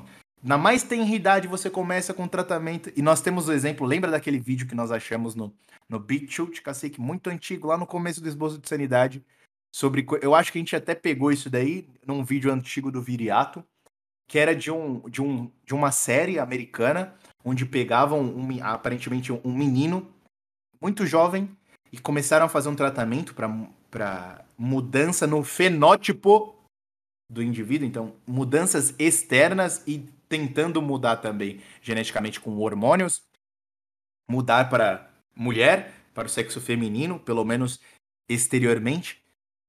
E mesmo pegando numa idade mais jovem, uma criança, era necessário uma série de coisas. Por exemplo, você tem um órgão genital masculino, então você precisa decepar esse órgão genital masculino e fazer uma espécie de fissura. Não uma espécie, uma literal. Você faz uma... uma cisão, uma incisura no, no, na, na parte pubiana da criança. E, frequentemente, eu vi, eu vi essa série no BitChute, algum, algumas partes, todos os dias a criança tinha que ir lá introduzir um objeto, porque o corpo da, daquele, daquele, daquele ser humaninho estava tentando é, se recuperar da, daquela mutilação que foi feita. Então ele tava tentando fechar a ferida. É, porque aquilo é danoso pro corpo. Piercing alargador, né? Exato. Seu corpo tá tentando se regenerar daquilo. Você tá, você tá agredindo o seu corpo. E tudo bem, um brinquinho. A mulher fazer um furinho. Beleza. Tá valendo. Agora, um, uma tampa de Nescau, pô, na orelha, você tá agredindo o seu corpo. E seu corpo tá tentando recuperar. Ou seja, por mais que você esteja injetando hormônios femininos ali o tempo todo e colocando prótese mamária e próteses também na, na, na região para você formar um, com silicone, um órgão feminino, seu corpo vai lutar contra aquilo até enquanto ele puder. Como você está introduzindo um objeto ali o tempo todo e obstruindo a recuperação, chega uma hora que o seu corpo faz, ele vai fazer aquela região ficar rígida. Chama, salvo engano, o termo científico é fibrose. É igual você ter, por exemplo, você tem um problema numa articulação. Puta, aquele negócio vai do, doendo, doendo, doendo. Seu corpo tem que se proteger. Então, ali onde tinha um tecido mole, ele faz um tecido duro. Tem mais chance de... É o, é o que ele pode fazer naquela circunstância. No caso da, dessas pessoas que fazem esses, esses, esses procedimentos, é isso que acontece também. Chega uma hora que o corpo... Meu, esse retardado, então vou me adaptar. E aí o buraco não se fecha e fica aquele negócio aberto lá. Mas aquilo não é fértil, porque não tem um útero lá dentro. Teve não um tem caso um útero. De... de um cara, né, que, que fez a transição de sexo e tudo mais. Só que quando ele foi ter a relação sexual pela primeira vez, foi tão desconfortável, tão desconfortável, que ele quis voltar a ser o que ele era antes na hora, assim. Na hora, na hora. Só que já era tarde demais. Entendeu? Sim. Então essa história de querer trazer o paraíso aqui pra Terra... Ah, não, mas eu nunca ouvi ninguém falando isso. Primeiro, tem gente que nem sabe disso. A maioria paraíso terreno disso. Nunca é uma boa ideia. Sim. É aquilo. No final das contas, é o ser humano querendo ser Deus. No final das contas, é, é isso que as pessoas querem. Querem longevidade... Sei que pô, tesão... Que as... Assim, eu, eu enxergo o mundo como um lugar razoavelmente bom. Eu concordo com o nosso criador. Eu considero isso aqui um negócio bom. Tem coisas legais. Tem o um, meu amigo Cacique. Conversamos, batemos um papo. Sim, sim, é um sim. lugar legal. Bacana. Tem uns filha da puta aí, mas fazer o quê, né? É, são meus irmãos, querendo ou não, ainda são semelhantes a mim. Então eu também tenho um pouquinho deles, eles têm um pouquinho de mim. O pior, o pior exemplar aí que o pessoal considera aí, tem um pouquinho de nós também. Ele tem alguns defeitos que a gente tem, tem umas qualidades também que a gente tem, e tem coisas particulares, somos seres humanos. Gostando ou não disso aí, eu gosto porque não gosto de afrontar muito o criador. Nem gosto de falar criador, porque eu lembro desses malucos da internet aí. Pô, é, eu lembro do, do, dos caras que gostam de chamar de engenheiro do universo. É, arquiteto do universo. Arquiteto do universo. Estão lá no cu. Sim, mas tem gente que quer prolongar o máximo possível. Eu vi, eu vi falar assim, olha, não tenho vontade de viver muito não, entendeu? Eu quero fazer, quando for chamado, não importa se for muito tempo ou pouco tempo. Eu quero ir quando Deus decidir que é, quando eu for chamado por Deus. É esse é o meu momento. Pode ser daqui uma hora, ou pode ser daqui trinta anos, cinquenta, não sei. Não, não tenho a me... Eu não me preocupo com isso. A morte não é uma preocupação comigo, pra mim. Tem muitas pessoas que têm extrema preocupação com a morte. Tem muita, mas muita gente mesmo. Eu acredito também que isso é uma coisa que vem ali depois dos trinta, quarenta anos, mas isso parece que é cada vez mais cedo. Tem gente que tem um medo danado de morrer. Cara, sabe, sabe uma coisa que eu percebo? Que na juventude, né, muita, muita gente que não, não acreditava no transcendente, eles aceleravam experiências na narrativa de que a vida era muito curta. E de fato, beleza, a vida ela pode ser muito curta e tudo mais. Só que não era, não era uma ansiedade natural em você querer viver mais, experimentar mais as coisas. Mas era uma constante corrida contra o tempo em que as coisas deviam ser feitas naquele momento, porque não poderiam ser feitas no próximo ano, e tampouco no ano seguinte, entendeu? Sim. Porque ela não tinha tempo. E aí é que tá. E o curioso disso tudo é que eram pessoas jovens, de dezessete, dezoito anos, porra, sem hum. maturidade nenhuma, com um desespero de alguém que já tá com o pé na cova, entendeu? Exatamente. Tem uma coisa que eu também não parei pra estudar ainda, mas eu acho interessante, talvez em algum momento eu me dedique a isso, que é ver coisas sérias sobre experiência é, é, pós-morte, que o pessoal fala, na né? experiência entre a vida e a morte. No, na experiência, de, né? E Q M, experiência de quase-morte. Ah, eu acho que esse é o melhor termo. Acho que é que bater é e voltar, termo. bati e voltei. E o, o que é incrível é que tem vários episódios desse ao redor do mundo e o, os relatos batem o que as pessoas falam. Isso é muito interessante. Parece que é uma espécie de prova da... da vida depois da, da morte, sabe? Sim. Isso é muito interessante. E tem coisa séria sobre isso. Nunca fui atrás. Mas, quem sabe um dia aí a gente fale sobre isso daí. É muito interessante. Para, é, tem aquele livro que não é sobre isso, mas tem um, um pouco a ver no sentido de experiências parecidas. É, naquele livro, eu acho que eu até mencionei com você, Cassi, que não foi traduzido pro... É um livro de um autor alemão, de um militar alemão, não foi traduzido para o português, a língua mais próxima que nós temos de tradução é o espanhol. Puta merda, esqueci o nome do livro. Salvo engano, aquele rapaz, o Alberto Sanches, né? É o nome do... Carlos Alberto Sanches. Carlos Sanches, Alberto. Sim. Ele fez um, uma coletânea de vídeos sobre essas visões. Eu esqueci o nome, o nome do livro. Perdão aí, pessoal. Mas, uh, basicamente... são visões de pessoas em outros, em vários lugares e épocas diferentes, e parece que as visões são quebra-cabeça, as pessoas viram coisas semelhantes, e você juntando uma a outra, pegando aqui, faz, é como uma história. Parece que Deus revelou uma coisa para cada um. Aí quando o Cacique mencionou aí a experiência de quase morte, e que as pessoas veem coisas parecidas, me fez lembrar disso na hora. Que são uma espécie de evidência, não vamos colocar como prova, apesar de serem sinônimos, é uma evidência. Ah, mas agora eu te pergunto, quais evidências você tem que não existe nada aqui, depois de que você morre? É uma, quase uma loteria, né? O que, que você prefere acreditar? Que não tem nada depois daqui? Me, e me parece que Deus é muito generoso, porque... quando a gente vai levando a vida assim, como não existe, bom, não existe nada depois daqui. Só que existem leis nesse plano. Mas também se eu cometer, se eu transgredir a lei e ninguém ficar sabendo, que isso vai ser aplicado na minha vida? Que tipo de punição? Se ninguém sabe, não tem como ninguém me punir. E já que eu não acredito num observador onipresente, onisciente, então também não tenho nada a temer quando ninguém tá vendo. Então, e se eu quiser sair com dez mulheres ao mesmo tempo?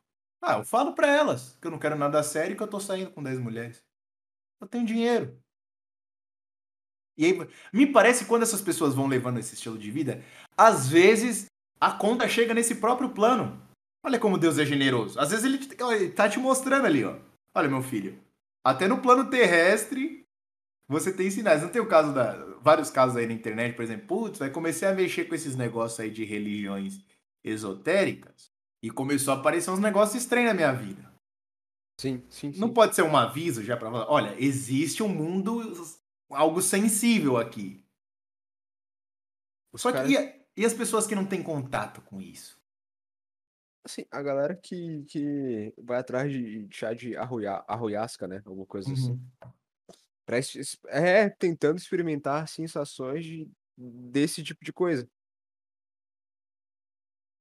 Tem um, tem um texto que um amigo nosso me mandou, do Mário Ferreira, que parece uma espécie de diálogo ali de, entre um dos demônios de Satanás e Satanás.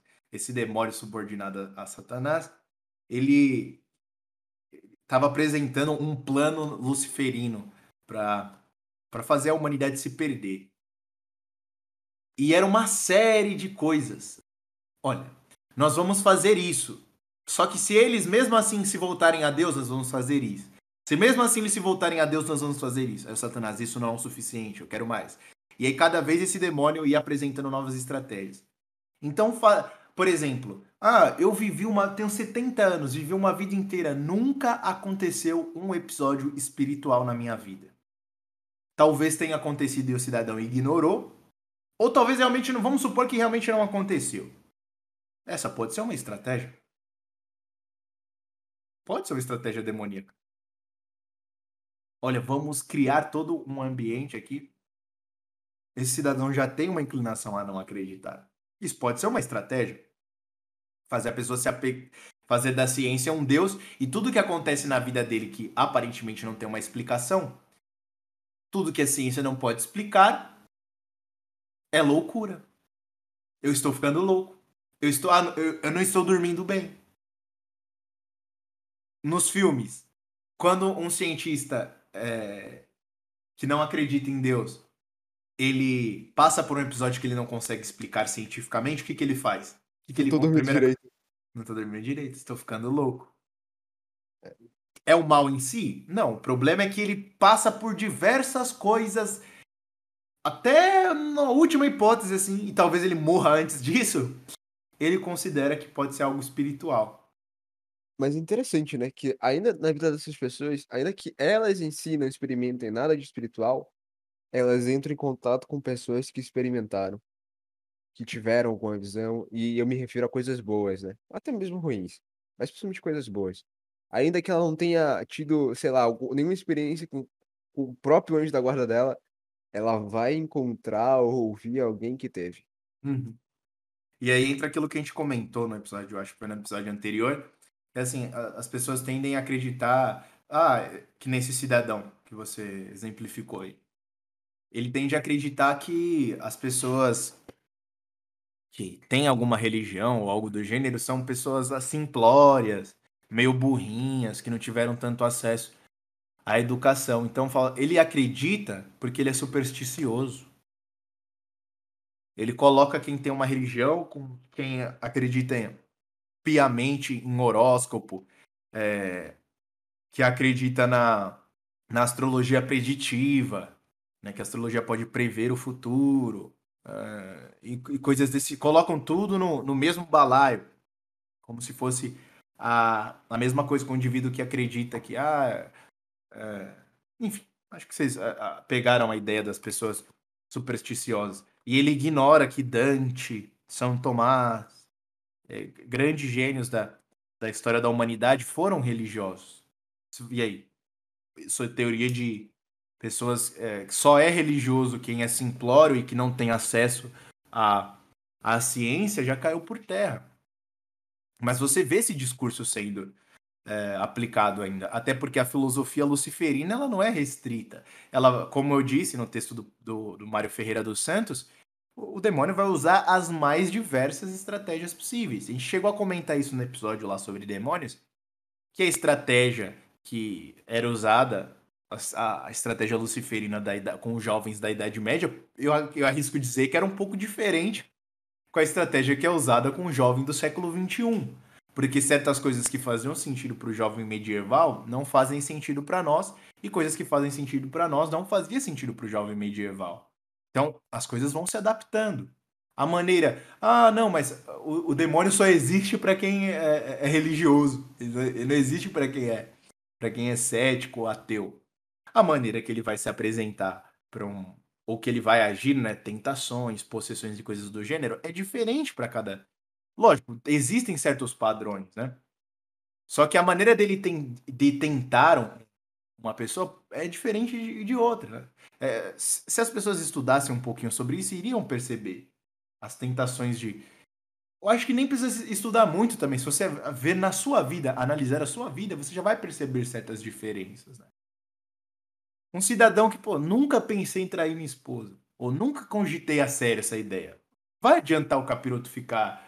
mostrando um monte de mulher pra esse cara, colocando mulheres em, em situações na vida dele de traição?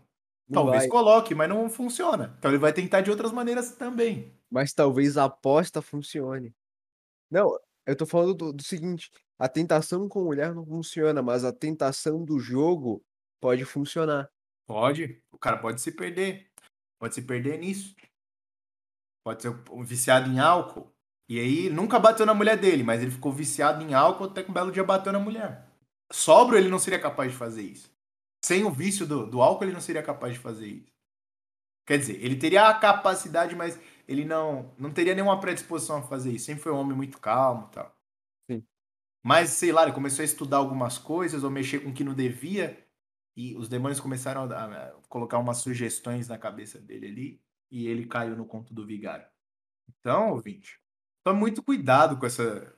A ciência é uma coisa que pode ser boa ou ruim. Eu acho que essa é a mensagem principal de, desse vídeo aqui. Como qualquer outra coisa humana. Veja, ó, a gente já comentou sobre isso também. Leis. Leis são... Bom, geralmente as leis ajudam a manter a, a, a ordem de qualquer civilização. A gente deu o exemplo lá. Até nas aquelas tribos, as coisas, existiam regras.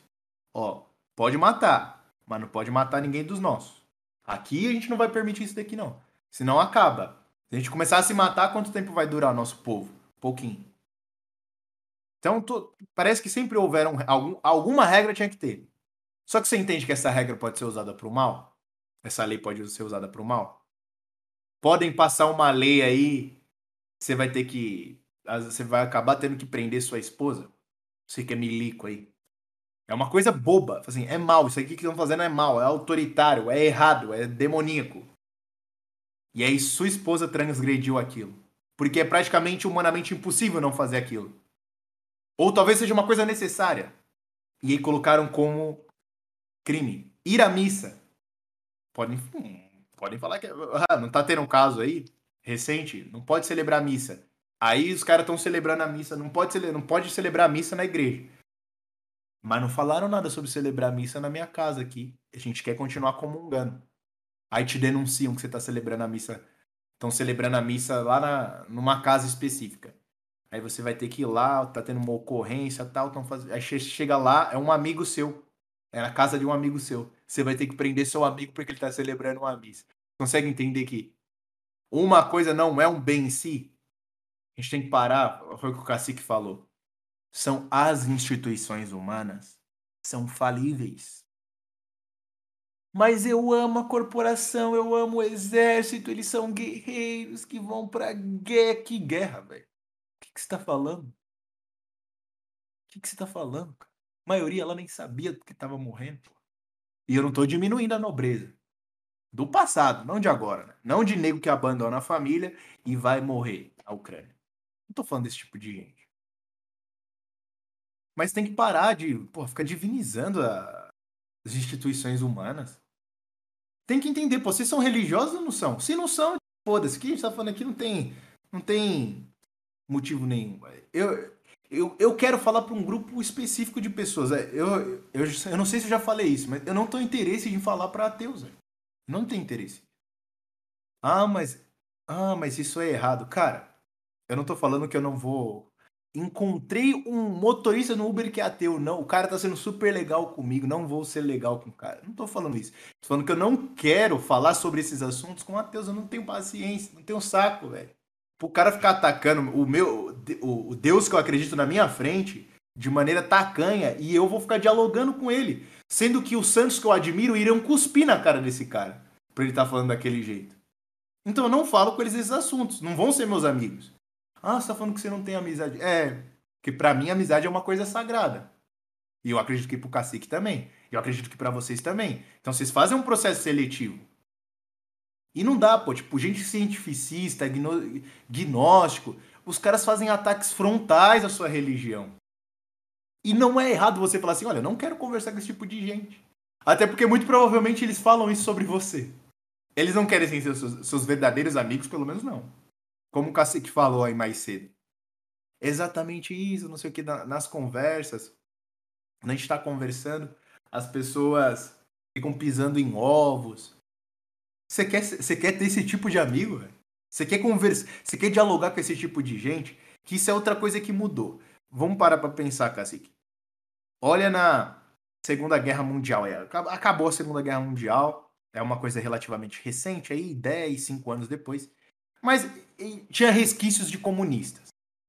Você acha que todo comunista pegava cristão, que nem existe isso daí, né? Perseguição do comunismo em relação a... Mas você acha que todo comunista fazia isso? O que, que você acha, Cacique? Você acha que todo, todo comunista era um demônio, assim? Ou era um, um cara, tipo o esquerdista de hoje, que você faz... O cara até acreditava em Deus, assim, bate um papo, o cara era gente boa. Você acha que existia esse tipo de comunista, Cacique? Tem a foto daquele soldado segurando o crucifixo ortodoxo, porra. É de novo aquela velha história. Você tem o, o, o você tem um núcleo de filhos da puta, mas você vai ter a margem que são pessoas comuns, que estão Exato. Com ideologias erradas, mas são pessoas comuns, entendeu? São, é, gente, é gente como a gente. E comunista que a gente quando pensa... Eu acho que isso é um imaginário popular. Quando a gente pensa em comunista, a gente pensa em militares comunistas, né? Não em pessoas normais. normais. Civis. Não pessoas... civis. A gente não pensa... Mas isso era normal. Então, pensa que assim, naquela época, era bem difícil. Bom, eu quero estudar sobre o co... os teóricos do comunismo. Não era coisa fácil de se achar. Primeiro que eh, tinha que ter paciência e tal. E, bom, você tá vivendo no meio de uma guerra, você não vai ficar pegando pra ler a teoria da coisa. Né? Então era muita gente que caiu no discurso comunista. Um discurso político. Caiu na agenda. Então, come... quando essas pessoas começaram, acabou a guerra lá, o clima de guerra. As pessoas começaram a ter acesso aos livros, acesso à opinião divergente, que você está tendo contato com pessoas de outros países e tal. E você... Agora, você já passou aquela época de, porra, o cara é americano, ele quer me matar, e eu quero matá-lo também, é meu inimigo, passou essa época aí. E os caras começaram a conversar como seres humanos normais, como semelhantes. Muitas pessoas começaram a falar assim, olha, cara, você tem razão, esse negócio de comunismo não é legal. Eu acho que eu fui enganado. Só que é bem diferente de hoje em dia. Qual era o grau de inocência de uma pessoa que... O cara não matou ninguém, entendeu? Ele não curso, não... E se matou também, ele tava, tende... ele tava tentando defender a gente dele. Ele era um russo lá, pô, ele não queria que matassem um filho dele. O cara era meio zezão. E aí, esse cara mudou de opinião. Só que hoje é bem diferente. Porque o número de informações que esse cara tinha lá era muito menor. Agora, um cara defender o comunismo hoje é bem diferente. Porque você tem informação. Você sabe das as, as atrocidades que fizeram. Sabe, os comunistas de hoje, eles agem... E, isso é demoníaco mesmo. Tipo, é valendo. Por que, que a gente não tem que dialogar com essa gente, esses filhos da puta aí? Sabe por quê? Tem, tem vários motivos. Um deles... Eu esqueci o nome da, da princesa, lá da, não sei se é Lambala, alguma coisa assim, da, da Revolução Francesa, que foi, você lembra, o Cacique, daquela princesa que pegaram ela e tiraram a pele dela, meio que em praça pública lá e tal, e acharam o corpo dela, você lembra de alguma coisa assim, ou não? Ainda não, mas eu vou já ver. É, pesquise aí, por favor. E Hoje você vê o, os revolucionários já da... Não sei se os Maria da época... Antonieta. Ah, certo. E os, as pessoas que defendem as revoluções de maneira geral, eles olham para os excessos e falam que são excessos. Não, ah, eu concordo, isso daí, mas isso daí é um excesso. É uma coisa necessária. Só que quando você fala que, por exemplo, a Igreja Católica... Olha, as cruzadas foi uma coisa necessária, mas teve excessos. Eles não usam o mesmo argumento. Eles não falam que é a mesma coisa. A igreja é um demônio por ter feito aquilo. Os revolucionários franceses, não. E você quer conversar com essa, essa, com essa pessoa que você quer ser amigo. Você quer ser amigo desse tipo de gente. Você quer dialogar com esse tipo de gente. Aí eu volto a dizer. Se um santo ouvisse uma coisa dessa, você está falando que a minha igreja, a igreja de Cristo, são, de, são demônios na terra que fazem esse tipo de coisa. Que o que eles fizeram foi demoníaco, não foram só excessos, mas que os revolucionários fizeram era uma coisa boa com excessos? Mas qual, que parâmetro que você usa, meu filho? Eu sei qual que é o parâmetro que ele usa, o satanismo. É esse o parâmetro que ele usa. E outro motivo. Na primeira oportunidade que esse cara tiver, ele vai te colocar na cadeia ou vai te matar. Ou vai te prejudicar de alguma forma, fisicamente até, vai fazer você, faz você perder o emprego. Eu sei que você provavelmente não faria isso com ele. Mas ele faria isso com você. É desse tipo de gente que você quer ser amigo. Existe uma coisa muito diferente daquilo. Ah, mas você tá falando que não é pra conversar. O cara quer ser seu amigo, quer entender o seu lado. Não estou me referindo a esse tipo de gente. Esse é o, é o pecador arrependido que você tem que acolher. Você tá querendo acolher o pessoal que, o pessoal que ama o pecado. Esse que é o problema. Deus falou isso pra você? Você tem que acolher o cara que ama o pecado? Que desvirtua a verdade? Que condiciona a, a verdade ao desejo? É esse tipo de gente que você quer ser amigo? Ah, mano, para, eu até parei de ouvir, né? Quando começou o sermão, você parou de ouvir. Então, eu não quero conversar com você. É bom que você tenha parado de ouvir, pô, porque eu não quero falar pra você. Não é o tipo de gente que eu quero conversar.